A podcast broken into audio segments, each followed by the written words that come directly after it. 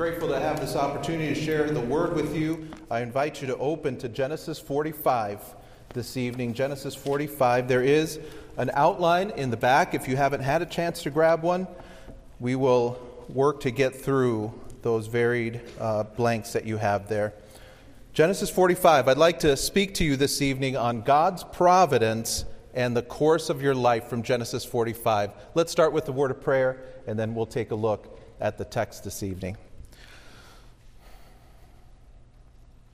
Father, we're thankful that we have this opportunity to open your word. We recognize the freedoms that we share and we take for granted here um, are, are certainly not true everywhere. And so, Father, I pray that the freedoms we have to come and to gather and to hear your word, may they never um, become so mundane to us that we lose the preciousness of this exercise. This evening, Father, I pray that you would give us ears to hear and eyes to see what you might have for us from your word. In Jesus' name, amen. There's a rabbinic story told about a rabbi named Isaac, son of Yekel, who lived in Krakow, Poland. One night in a dream, he saw the distant city of Prague, noticing that there was a certain bridge over the Vltava with a buried treasure underneath it. The dream was so vivid that he couldn't forget it, especially when it kept recurring every night for two weeks. So finally, in order to satisfy his, his burning curiosity, he determined to walk all the way to Prague to see it for himself. He made the journey to the city and found the bridge, recognizing it from his dream he went underneath to locate the treasure. And when he got underneath the bridge, well, we're going to come back to that. We're actually going to come back to that at the end of the sermon. But for now, here's what I want you to know I want you to recall that Joseph found himself in a very prickly situation that was by and large precipitated by a dream. In fact, two dreams. And you find those two dreams in Genesis chapter 37, verses 1 through 11. He got himself into some hot water with his brothers and his parents. Remember, he had about 11 brothers in all, and he let them know that one day his brothers and his parents would all bow down before him. Well, his brothers did not have a favorable, favorable view of Joseph. In, in, fact, Joseph knew that he was the favored son. And he leveraged these dreams and, and he made sure that they knew that one day they would bow down to him. In Genesis 37, verse 4, we learn that the brothers could not speak peacefully to Joseph, and then hate piled on hate after these dreams, and then not long after these dreams, Joseph's brothers planned to kill him, but sold him into slavery instead. They proceeded to tell Jacob that Joseph was killed. You remember that? How they brought that coat of many colors and dipped in blood, and they let him know that his son had been killed, torn to shreds by a wild animal. And then a series of other unjust events happened to Joseph.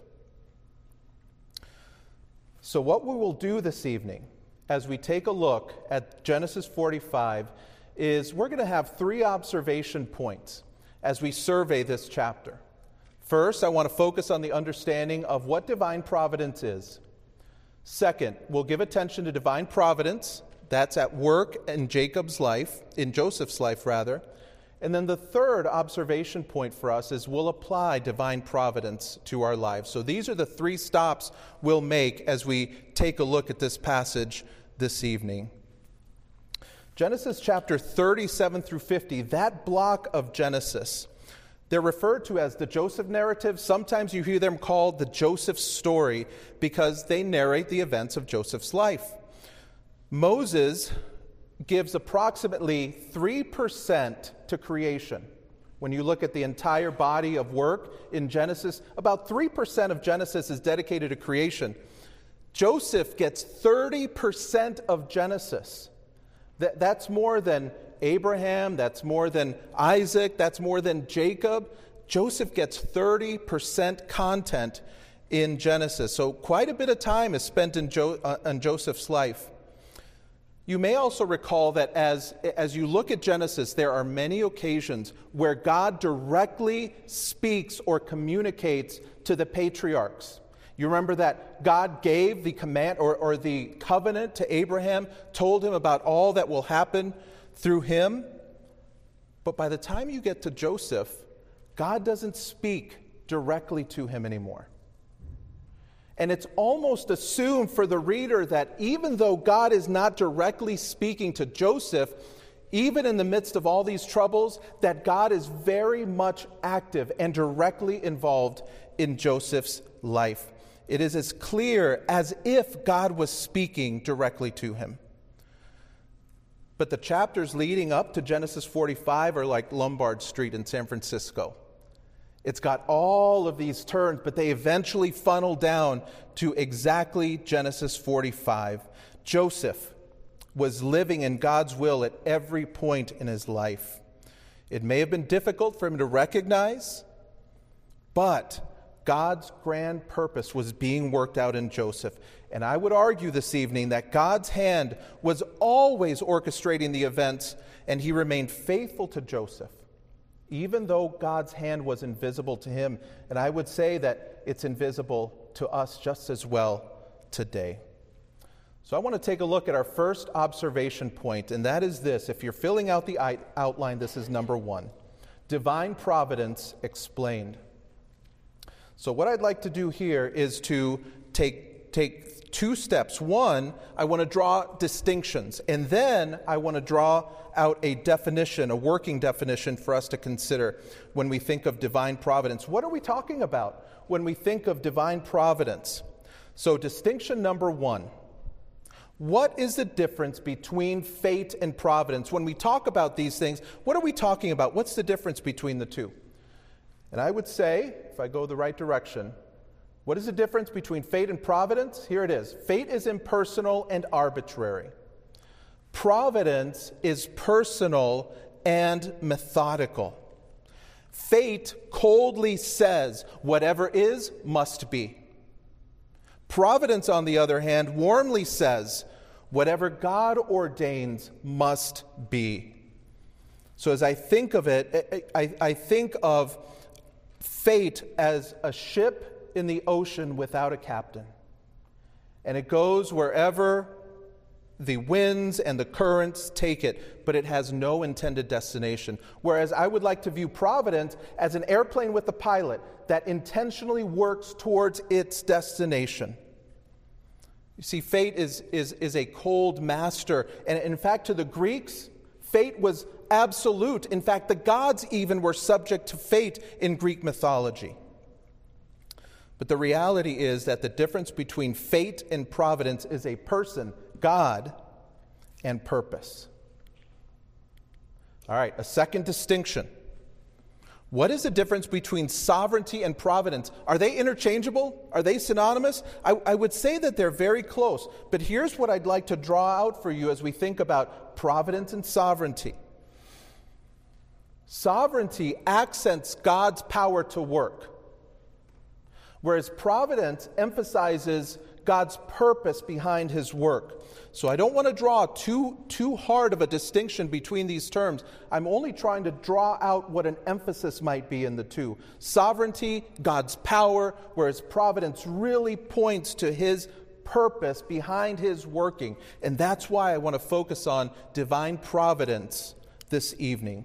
Because God had very much the power to work. He was sovereign to do everything that he did, but he was also purposeful behind it. It wasn't just arbitrary acts happening to Joseph. All right, one more a definition. What is divine providence? Let me offer this, this working definition for you. The providence of God means the continuing action of God in preserving His creation and guiding it toward His intended purposes. That's a working definition that I want to offer, certainly not mine. You have the citation there. But as you think of providence, theologically sound terms are not always biblically sourced terms. you think of the word Trinity. You think of the word divinity. You think of the word incarnation. You think of the word rapture, inerrancy, discipleship. What all those terms have in common? They're not in Scripture. So what happens when we go to define a term that is extra biblical is that we can't go to Genesis 45, verse 18, and say, This is what providence means. We have to take the information in Scripture and allow it to define that term. So that's a working definition of providence with the content that we see throughout Scripture. Now, I've also included a series of confessions that the church has. It's on the back of your handout, and you'll find about four of those. And all I want to do by drawing attention to those is that you will find some of those ideas that we've just talked about in the working definition of God's purposeful leading. It's not by chance or fortune, it is very much God at work. And we see the church historically affirming with conviction God's providence. So I've given you about four of those to consider. So the church has given some thought to what divine providence is, and I want us to do the same thing this evening. All right, so we've attempted to differentiate and to define providence. Now, what I'd like to do is go to our second observation point. So, if you're taking notes, this is number two divine providence considered. So, this is where we're going to spend some time in Genesis 45. As we look at Genesis 45, I want us to see six evidences, and those are going to be the outlines that are A through F. I want us to see six evidences of God's divine providence at work in Joseph's life. I want us to consider then divine providence in Joseph's life. If you t- turn very quickly to Genesis 37, and you see verse 2 these are the generations of Jacob. This term, these are the generations, is found 10 times in the book of Genesis. And each time it's found, and some are more consequential than the others, but this phrase tends to mark important activities of God. In some cases, after significant events. For example, this term is found after creation and after the flood. So th- these are sort of indicators of something big or something important or something noteworthy for us to take note. And here, Moses tells us these are the generations of Jacob. And then what happens? The, the camera pans, as it were, to Joseph at 17 years old. He's a favored son and very aware of his favored status. And he makes sure that he knows that he flaunts his coat of many colors. He lets them know they're going to bow down to him one day. And here's the youngest son telling all his older brothers all about it. Now, the narrative does come back to Jacob. After Genesis 45, we see God give a vision to Jacob in, in Genesis 46. But for these chapters, 37 through 45, really the focus is on Joseph. So there's a bit of a climb that we see from Genesis 37, 38, 39, 40, 41, 42, 43, 44, and then we get to the pinnacle of all that's happening in Genesis 45. So that's where I want us to focus now for a few moments. Six unexpected evidences of divine providence in Joseph's life. Here's the first one we find an unexpected reunion. Let me read Genesis 45, verses 1 through 3. I'm reading out of the ESV. Then Joseph could not control himself before all those who stood by him. He cried, Make everyone go out from me. So no one stayed with him when Joseph made himself known to his brothers. And he wept aloud so that the Egyptians heard it, and the household of Pharaoh heard it. And Joseph said to his brothers, I am Joseph. Is my father still alive?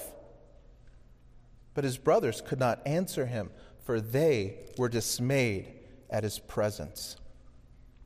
These first verses in Genesis 45 are filled with this immense pathos, but there's also a, a, a level of confusion And you can see that with their brothers, with Joseph's brothers. Here you have, beginning in Genesis 42, what's happening? There is a famine that is happening across the land, and it's impacting Jacob's household as well. So, what does Jacob do? They're on the verge of starvation. So, Jacob tells his sons, I want you to go down to Egypt. You can buy grain there. And so the sons go down to Egypt to buy grain, just as Jacob commanded them. Now, Joseph recognizes them right away. Turn over to Genesis 42, verse 7. Joseph saw his brothers and recognized them. But then, do you see what it says? But he treated them like strangers and spoke roughly to them. Joseph recognized them, they did not recognize him. And he made sure to play that a little bit because we know about that history. Now, there were two other times where Joseph was overcome with emotion. Even though he had this disposition toward them at first, there were two times where he dismissed himself because he started to weep because he was overcome that now he was seeing his brothers. We're talking about a 22 year span from the last time he saw them. He sees them, and he's overcome with emotion two times. But now, when you turn to Genesis 45, you see where it says in verse, in, in verse number two, and he wept aloud. Literally, this is the voice of weeping, and it's a Hebrew idiom that's intended to describe the intensity of volume in Joseph's weeping. So much so that the servants who were dismissed to wherever they were dismissed to heard it, and Pharaoh's household. This is an emotionally intense moment because it is an unexpected reunion. This was a divine providence in the work, in the life of Joseph. And he decides to reveal himself. He says, I am Joseph. He asks about his father well being. But now take a look. What are his brothers' response? Joseph says to his brothers, I am Joseph. Is my father still alive? But his brothers could not answer, answer him, for they were what? They were what? What do you see there? Dismayed. You might see another word, dumbfounded. You might see some other term, depending. But they were dismayed. This term, the, the, the Hebrew word behind dismayed, is it, it speaks to a paralyzing fear on the expectation of destruction. Do you think that's hyperbole for them at this point? I do not think so, not one bit. They knew what they had done, and now here is Joseph, ruler of Egypt, and they are on his turf. Is it any wonder that when he says, I am Joseph, that they would be dismayed at his presence. Not at all. But we see reconciliation begin to happen. And then, and we won't turn there now, but if you go to Genesis 50, verses 15 to 21, we see reconciliation fully transpire because by that time Jacob died. And now the brothers started thinking, Our father is dead. We have no buffer between us and Joseph. Now he's going to exact revenge. Not so. Joseph assured them that they were fully reconciled. This is an unexpected reunion by divine providence that Joseph and his brothers experienced. Here's a second an unexpected provision. Now, I'm jumping down to verse 9 through 15. We'll come back to the other verses, but follow along as I read verses 9 through 15. Hurry and go up, go up to my father and say to him, Thus says your son Joseph God has made me Lord of all Egypt. Come down to me and do not tarry. You shall dwell in the land of Goshen, and you shall be near me, you and your children, and your children's children, and your flocks, and your herds, and all that you have. There I will provide for you, for there are yet five years of famine to come, so that you and your household and all that you have do not come to poverty. And now your eyes see, and the eyes of my brother Benjamin see, that it is my mouth that speaks to you. You must tell my father of all my honor in Egypt, and of all that you have seen. Hurry and bring my father down here. Then, when he fell upon his brother Benjamin's neck and wept, and Benjamin wept upon his neck, and he kissed all his brothers and wept upon them. After that, his brothers talked with him. Here you have an unexpected provision. What was the provision? It was the provision of food and an abundance of it at that. They were in a severe famine. They had no food. That's why they went down to Egypt in the first place. And now they're here, and Jacob promises them all the provision they could ask for from a time of famine. Who would have expected that, that a simple trip to Walmart, so to speak, to Egypt to buy grain for food, ended up in this unexpected provision that was abundant far beyond anything they could have had in Canaan? They won't have to worry about food, even in this time of severe famine. In verse 12, why does Joseph say, Now your eyes see, and the eyes of my brother Benjamin see, that it is my mouth that speaks to you? I think these brothers are still kind of hallucinating, like, is this real? Is this really Joseph? Can it really be Joseph? And Joseph is saying, Yes, it is me. I'm the one talking to you. And then Joseph continues to weep and he begins to hug them. And then you see 35 or 45, verse 15. And after that, his brothers talked with him. You remember Genesis 34, 37, verse 4? They could not speak kindly to him. They hated him. They wanted nothing to do with conversation. Now, as a result of this divine providence, there's this unexpected provision, and that reconciliatory work continues to happen. And so now they talk like brothers. What a precious scene we have going here. Number three, we see an unexpected person. 45, 16 through 20. When the report was heard in Pharaoh's house, Joseph's brothers have come. It pleased Pharaoh and his servants, and Pharaoh said to Joseph, Say to your brothers, Do this load your beasts, go back to the land of Canaan, and take your father and your households, and come to me. I will give you the best of the land of Egypt, and you shall eat the fat of the land. And you, Joseph, are commanded to say, Do this Take your wagons from the land of Egypt for your little ones and for your wives, and bring your father and come. Have no concern for your goods, for the best of the land of Egypt is yours. You talk about an unexpected person coming into play here. Here is Pharaoh, who is now telling Joseph's family, You not only can come here and tap into our resources, you will get the best of the land. Now, why is this noteworthy? Genesis 43 and verse 32. Take a look there with me quickly. Genesis 43, verse 32. They served him by himself, and them by themselves, and the Egyptians who are with them with him by themselves, because the Egyptians could not eat with the Hebrews, for that is an abomination to the Egyptians. So there is this clear divide between Egyptian and Hebrew, and not favorably for the Hebrews. And now Pharaoh, of all people, is saying, You Hebrews, you get the best of the land.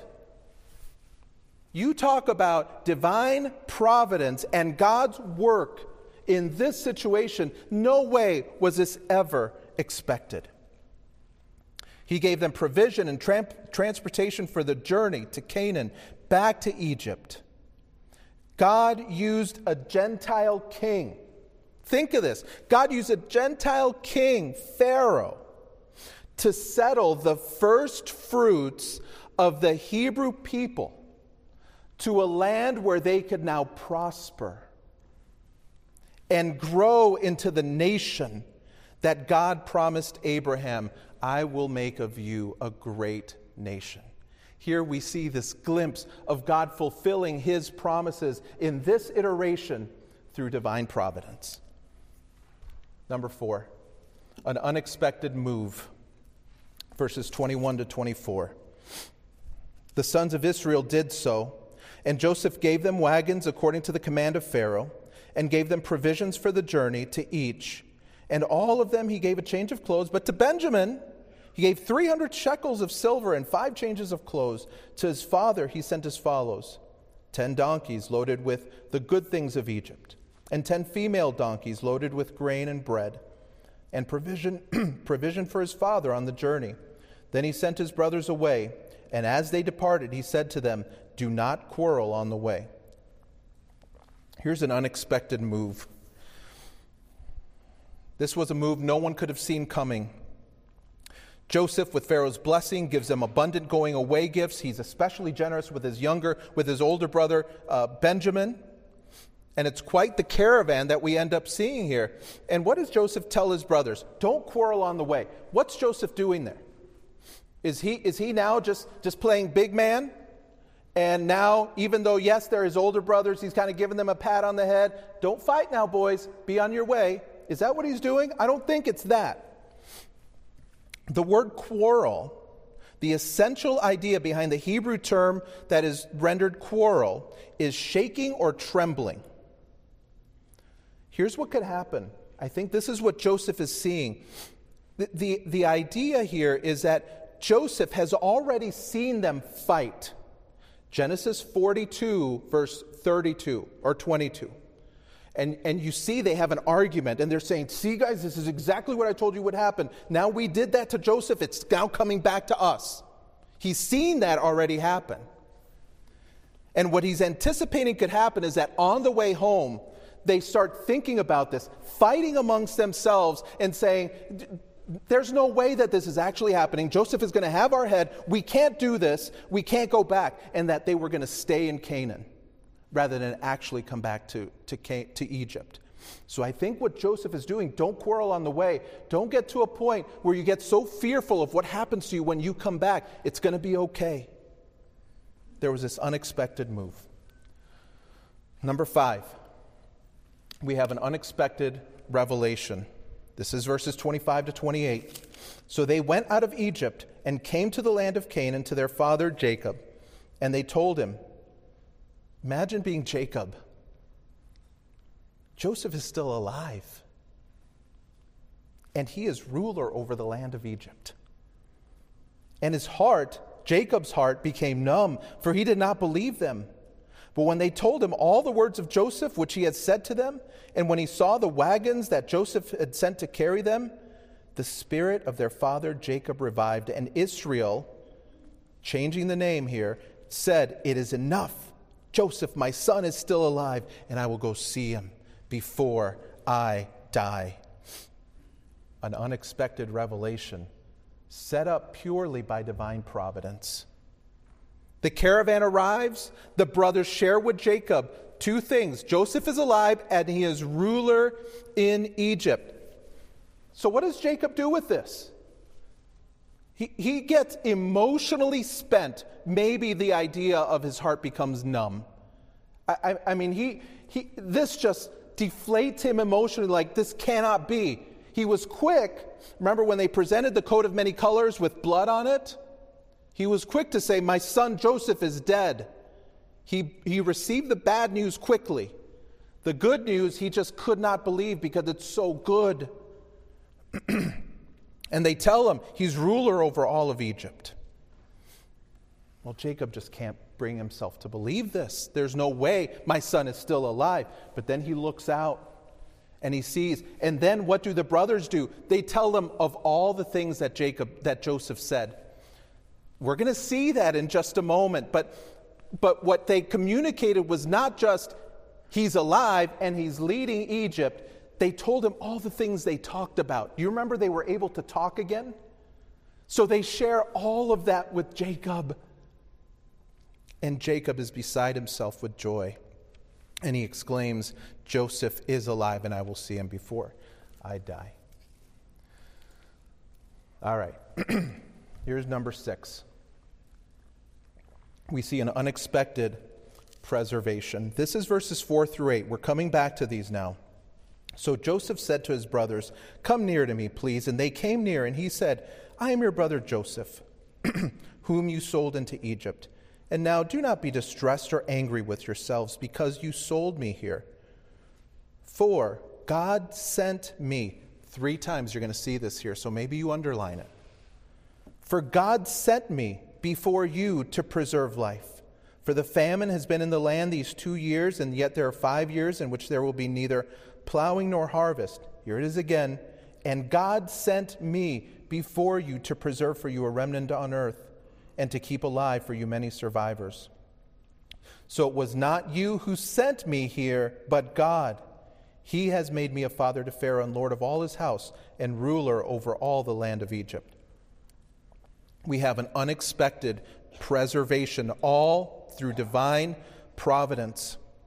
One author called these verses, 4 through 8, the macro structure of the Joseph story. In other words, everything comes back to this.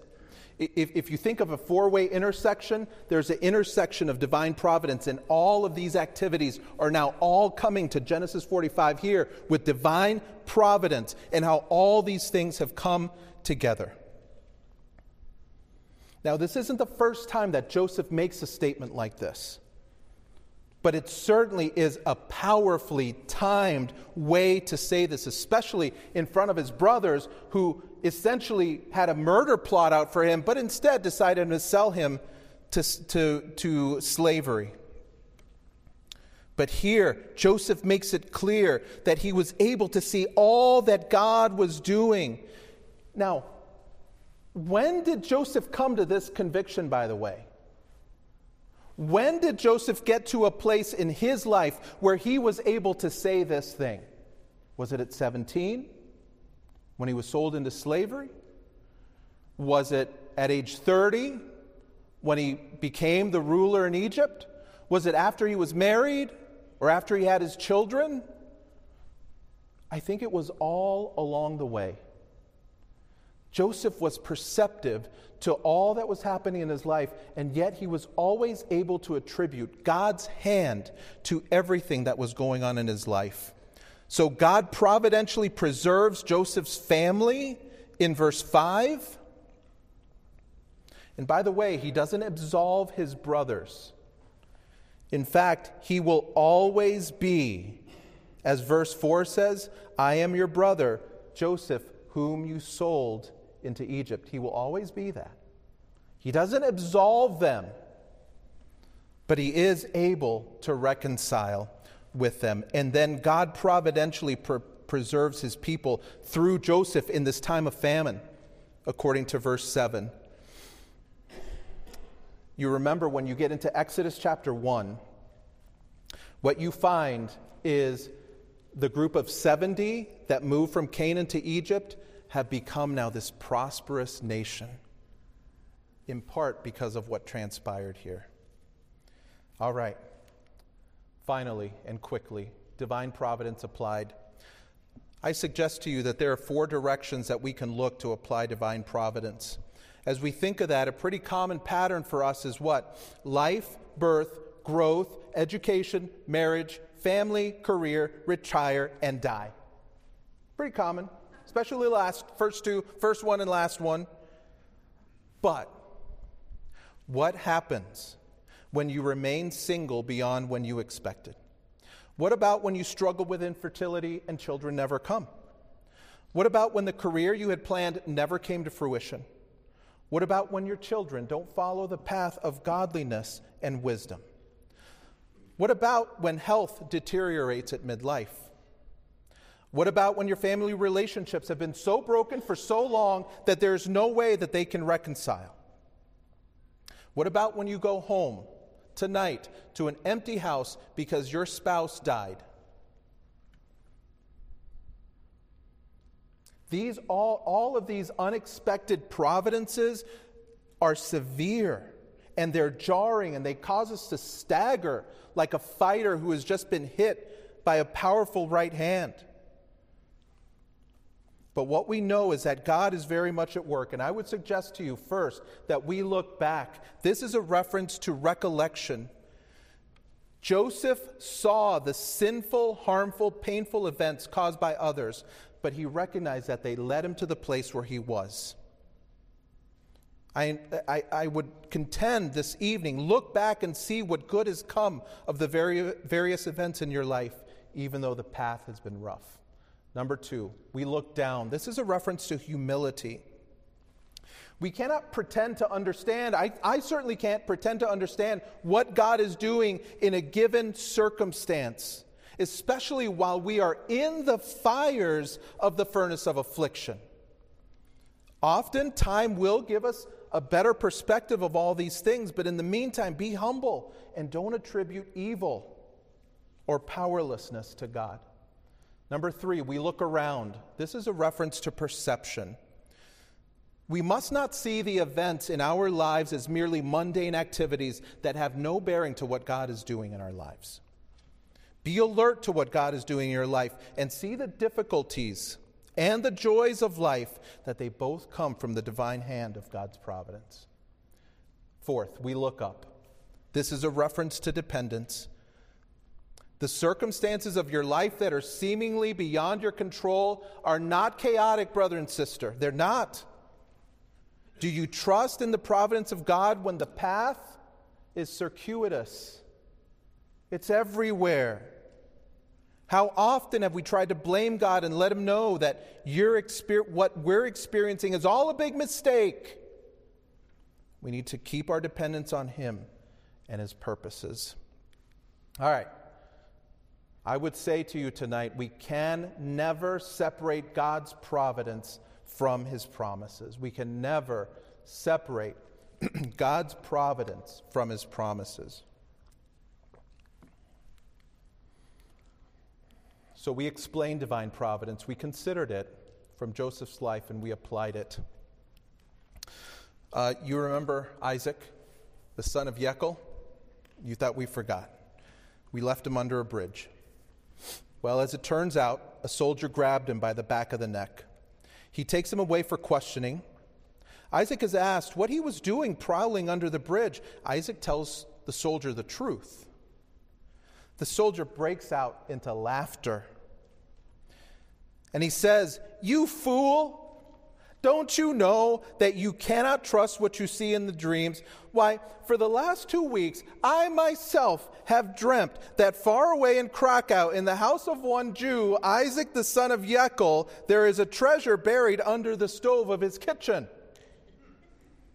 But wouldn't it be the most idiotic thing if I went all the way over there to look for it?